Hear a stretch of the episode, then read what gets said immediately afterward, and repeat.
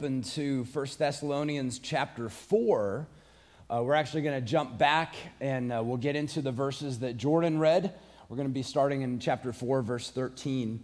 And there won't be any slide. In fact, this is the only slide that we have. So if you like it, take a picture of it. If you don't like it, just ignore it. You'll want to have your copy of God's word in front of you. and while you're turning there, I want to tell you I, I found out recently that during World War II, I don't, for whatever reason, God has me in these conversations or in books about things that happened in and around World War II, and I'm not exactly sure why, but I found out recently that during World War II, there were planes that would drag gliders, right? They would fly for about an hour or so, and the glider would have a pilot and a co pilot, and it'd have uh, some equipment and things like that and, and uh, the plane would fly into enemy territory and they would release the glider. The glider would fly for an average of about 30 seconds and land behind enemy lines.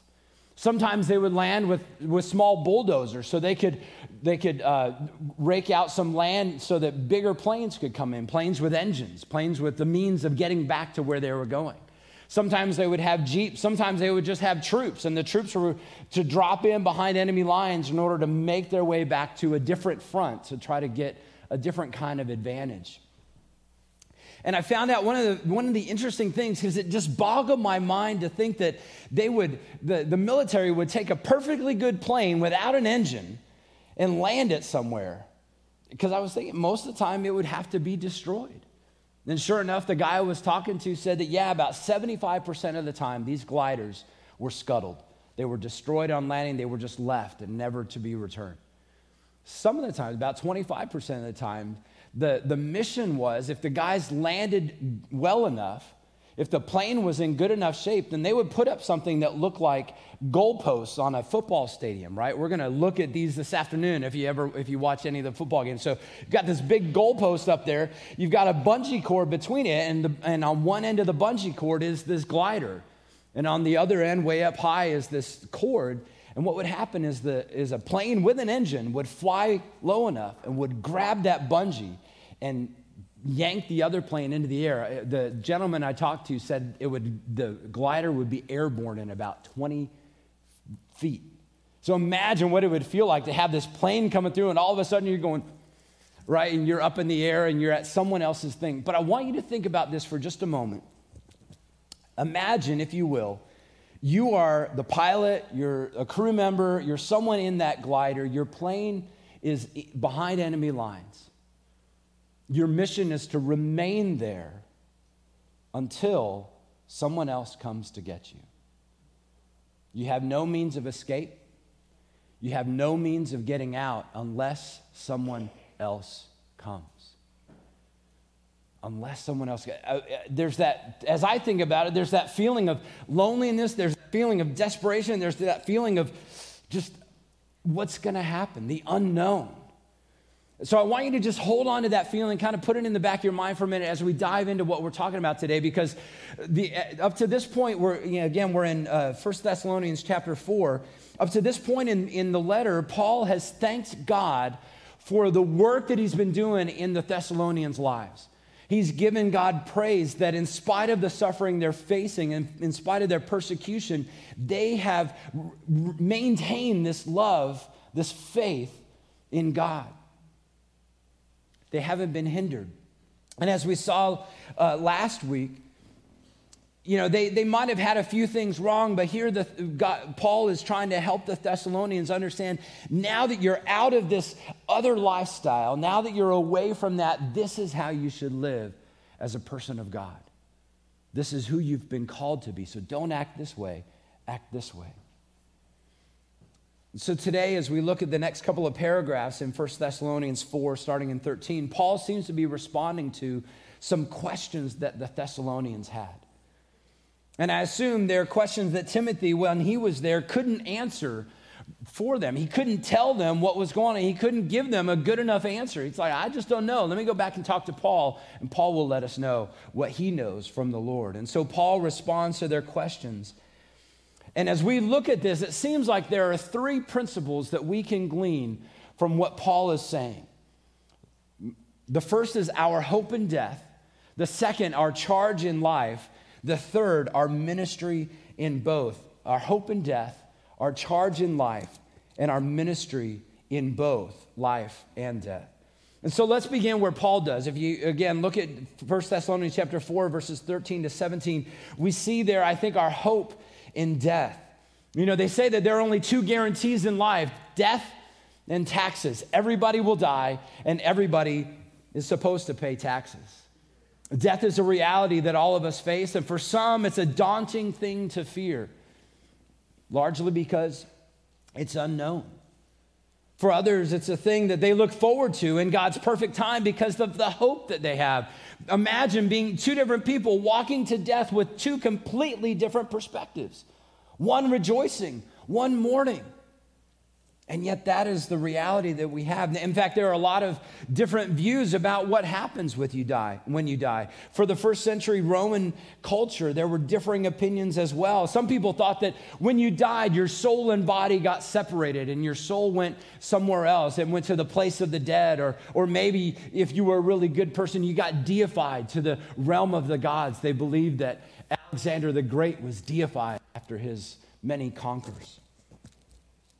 Some people think that in that culture believe that the soul just continued in persistent existence in the grave, stuck there with nowhere to go, just the soul alive forever in a dead body. Other people felt like, well, death is just the end. There's no afterlife, there's nothing. What, what you see is what you get.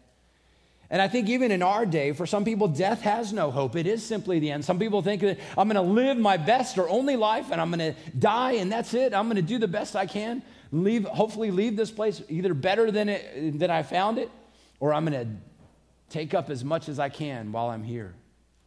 For others, there's a sense in which generally the good things we do outweigh the bad. For some people, and I find this so interesting because I don't know where this comes from biblically, but some people, especially nominal Christians, have this idea that when you die, you get wings. I don't know how many times I've seen that on Facebook. So and so got their wings. They're looking down from heaven as though we become angels. Scripture is clear angels and people are completely different. And let me just dispel any myths. We do not become angels when we die right? We've been created in the image of God. Angels are not. They're different purpose altogether. And so, for the Thessalonian Christians, they were looking forward so much to the return of Christ. They were looking forward to Jesus coming back, and now they had to wrestle with the fact that some of their saints, some of their brothers and sisters, were dead. And so they're thinking about this, thinking about all of the other things. Remember, imagine coming into this from their Roman culture, all of those things that I talked about. And they're thinking, well, what happens to dead Christians? What happens when brothers and sisters die? Will, is there hope for them?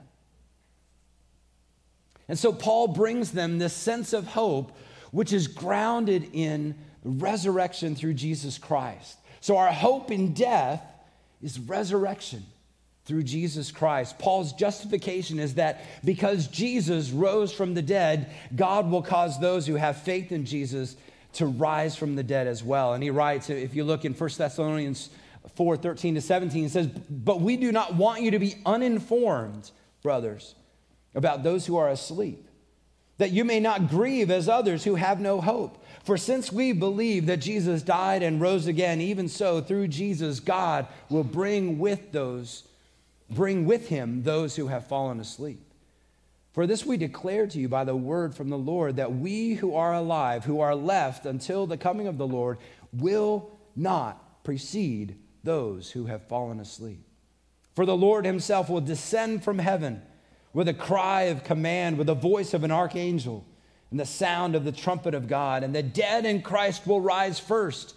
And then we who are alive, who are left, We'll be caught up together with them in the clouds to meet the Lord in the air. And so we will be with the Lord always. In fact, there's almost an advantage that Paul says. He says, Those who are dead, they're going to get there first. So you should look forward to dying before Jesus comes back because you're going to see him before anybody else does. But notice our hope in the resurrection is not just wishful thinking, it's not based on myth or folklore. Our hope in the resurrection is based on the fact that Jesus Christ died, fully dead, all dead, not partially dead or mostly dead like the Princess Bride. He was all dead and in the grave, and he came back to life. Death is only a permanent end when sin has victory.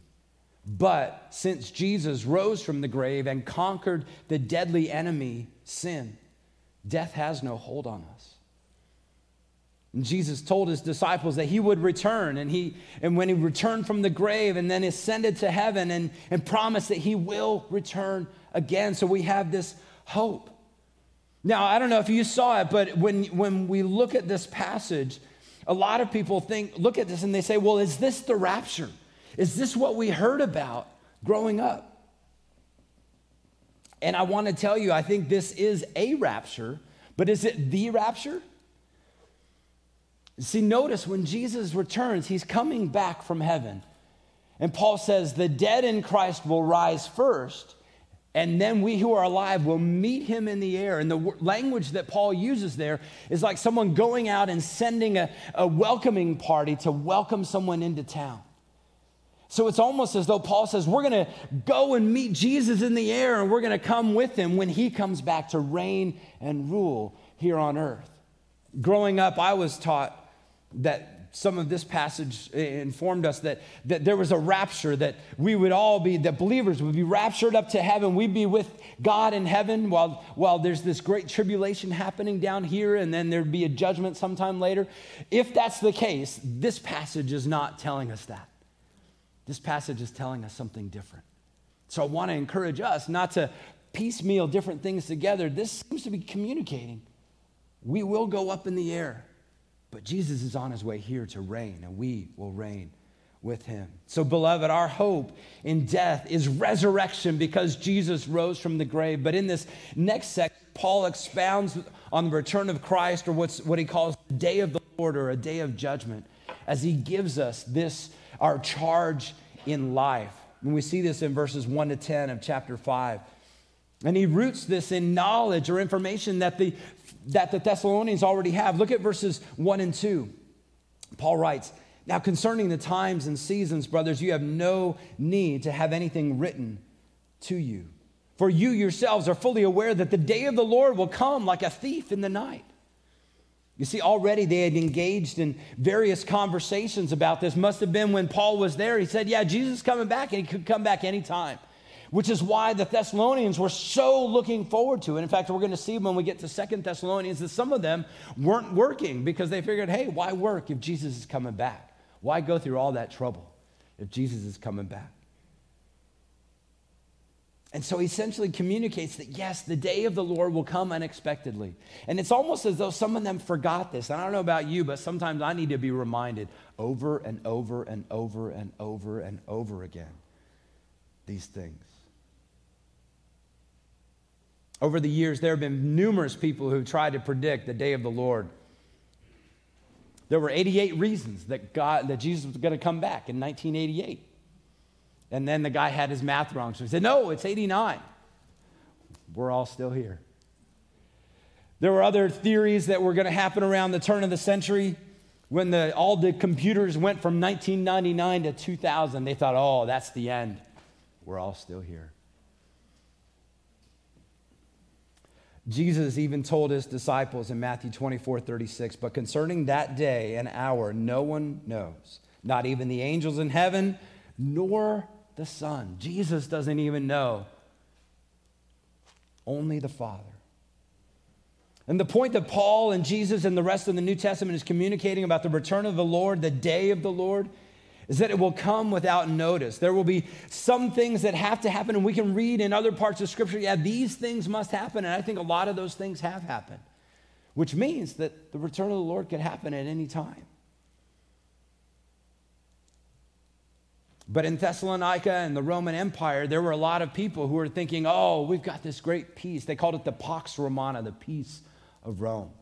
And Paul even alludes to it. He, he talks about them, them touting the safety that they have.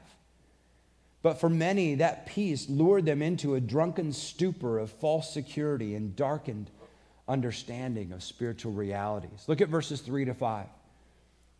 It says, While people are saying there is peace and security, then sudden destruction will come upon them as the labor pains come on a pregnant woman, and they will not escape. But you are not in darkness, brothers, for that day to surprise you like a thief. For you are all children of light, children of the day. We are not of the night or of the darkness. Here in the United States, there's a sense in which I think we have a very similar false sense of security. We think that if, if there's food on the table or in the fridge, if there's money in the bank account, if there's a job we can go to, if, if there's a general sense of peace, hey, we're okay. We just go from one day to the next like a hamster running around in a wheel,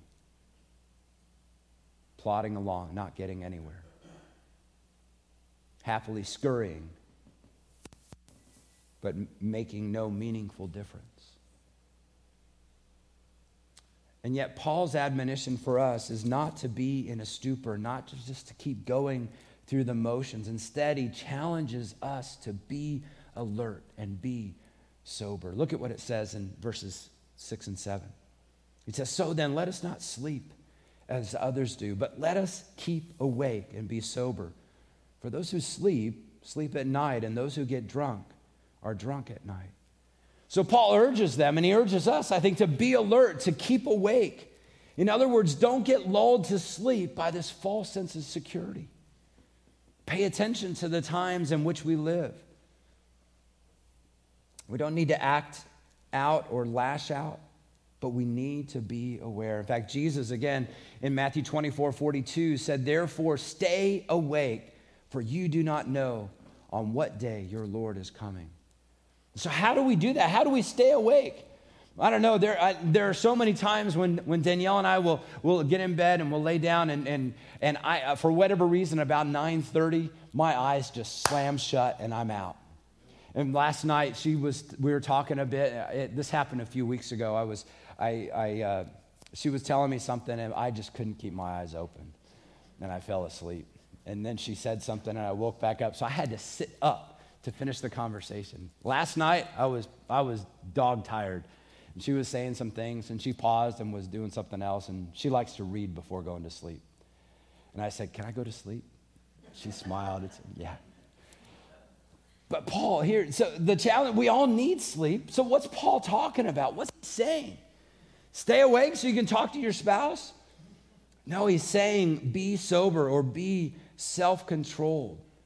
See, throughout this passage, I don't know if you saw it, Paul is contrasting people of the day from people of the night. People who sleep, who are in a stupor, people who are drunk, people who are impaired, versus people who are awake and alert and active and paying attention. In verse 8, he says, But since we belong to the day, let us be sober, sober, having put on the breastplate of faith and love, and for a helmet, the hope of salvation. You see, as people who have trusted in Jesus as Savior, we have already believed. And so Paul knows, he said, You have already put on this breastplate of faith and love. And in Ephesians chapter 6, when he talks about the armor of God, he calls this the breastplate of righteousness. And I think in, in some ways, this is a, a breastplate or a protection found in right living. Think about this. While a breastplate in, in ancient times, a breastplate was like a, a piece of armor that someone would put outside of their clothing. They would have their normal cloak on, they'd have their shirt or their, their robe or whatever they were wearing, and then they'd have this, breast, uh, this breastplate over top. So you could see it. I think in our lives, this breastplate of faith and love is something that needs to be visible in our lives. People need to know that there is something we believe. They need to know by our actions and by our words that there's something different about us. And sometimes I think we do need to be explicit about it. Letting people know, yeah, I'm not going to do that. I'm a follower of Christ. Yesterday, I met a, a guy who, who used to be a missionary in Yemen. And I, oh man, this, this guy, he could talk your ear off. We were, it, was, it was really funny. But he said while he was in Yemen, of course, Yemen uh, is, a, is a Muslim nation. And he said while he was there, he would go around to various places and he would engage people in conversation right off the bat. He's a big guy, had a big beard, kind of blended in a bit. People could tell from his accent that he wasn't local. And so he, uh, he would go into like a tea shop and guys would come in and they'd engage in this great conversation and someone new would come and he'd say, who are you? And he'd give him his name. And he'd ask, Are you Muslim? And the guy, I mean, you just got to know this, this is the way this guy was. He's like, Are you kidding? I would never believe that man made fake religion. And they would get into this great conversation about it. And you were thinking, This is Yemen? Are you sure you want to talk like that in Yemen? But he did. For four and a half years, he shared the gospel with person after person after person. People would call him up and say, Hey, can I talk with you? Yeah, yeah, come on over. So he'd come back to his house and they'd talk for a bit. And so they'd talk about all the, all the a whole variety of things. And finally, he'd end up giving them a Bible in Arabic and say, Will you read this? And they would go back and read it. And finally, they'd end up meeting three or four other Yemeni guys who now are followers of Christ. And they all have a Bible. And they're like, Oh, you're a believer too? But I think it's because this guy made his faith known. And if he could do it in Yemen, where his life was on the line, beloved, we need to do it here. I was so convicted talking to this guy last night. I'm like, man, I am a scumbag when it comes to wearing my breastplate of faith boldly. See, faith seems to represent the confidence that we have in God's sovereignty and in his plan of salvation. It is a protection. So we need to stay the course. We need to not compromise when the pressures come. James urged his readers, he said that faith without works is dead. So, beloved, we must let our faith be seen. But he also said this breastplate is not only of faith, but it is of love. This is how we act toward other people, working toward the good or benefit or blessing of others. But he also says there's a, another thing. Not only have they already put on that breastplate, but he said you've put on this helmet of the hope of salvation, this confident knowledge that our salvation is not in political powers or wealth or ease or relationships, but it is in Jesus Christ alone. Gene Green notes in his commentary, he says, Paul tells the church that the fundamental Christian virtues of faith, love, and hope become the defensive armor that will ensure that the Christians are prepared for the day of the Lord whenever it comes. These themes of faith, love, and hope are things that Paul actually mentioned earlier in the letter. In fact, in, in chapter 1, verses 2 and 3, he says, We give thanks to God always for all of you, constantly mentioning you in our prayers, remembering before our God and Father your work of faith and labor of love and steadfastness of hope in our Lord Jesus Christ. There was something he saw in them and thanked God for them and encouraged them to persist in that. So, no matter the season or the circumstances in which God has us, we are to continue in faith, love, and hope as well. So, our hope in death is the resurrection through Jesus Christ. Our charge in life is to be alert and self controlled, exhibiting faith and love and how we live in the confident hope of our salvation. Finally, Paul, I think Paul communicates, thirdly, that um, our ministry in both life and death, our ministry in both life and death. Paul concludes, if you notice, at the end of chapter four, Paul says, he, he encourages them. He says, Therefore, encourage one another with these words. So, after telling them, hey, the dead are going to go up first, encourage one another with these words. And then at the, at the end of this little section in chapter 5, he tells them, encourage one another and build each other up. When Zoe was little, she learned a song at, at, at school. I want to teach it to you. We might, we're going to have all the kids in here in a couple weeks. We might teach this to them, so you guys got to be ready. But the song is real simple and it goes kind of like this it says, Encourage one another and build each other up, build each other up, build each other up. Encourage one another and build each other up. Up, up, up, up, up, up, up, up, up. Up, up. So imagine when you're doing it with elementary schoolers, you got to go, encourage one another and build each other up. You can sing along, build each other up. I won't make you do the motions, build each other up. Encourage one another and build each other up. And then you go down, up, up, up, up, up, up, up, up, up. Up, up. There's another part that has tearing down. We're not going to get into that part. But the whole idea, now that that song has been running through my head all week, so now I can run it through your head all afternoon. But think about this we are to, called to encourage one another, to build each other up in the knowledge that Paul has just shared with the Thessalonian believers. Think about some of these people were grieving. And so he's not telling them, he says, don't grieve. He says, I want you to grieve, but have hope. And so we need to encourage one another when they are grieving with the hope of the resurrection. When we have brothers and sisters facing death, we need to encourage them and build them up. Let them know that this life, as Rick Warren says, is just preparation for eternity. Death is not the end in the chaos of life, when everything seems to be going astray, when health is not good, the finances are bad, the food is not there, the friendships are going awry, we need to encourage each other. Jesus is coming again. When the decline of our cultural values continues to plummet, we need to encourage one another when it seems hopeless. As our society moves further and further away, Jesus will come and judge. We get to be faithful until he does.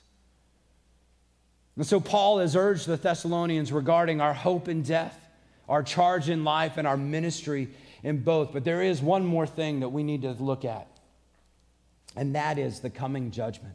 Look at verses 9 and 10 of chapter 5.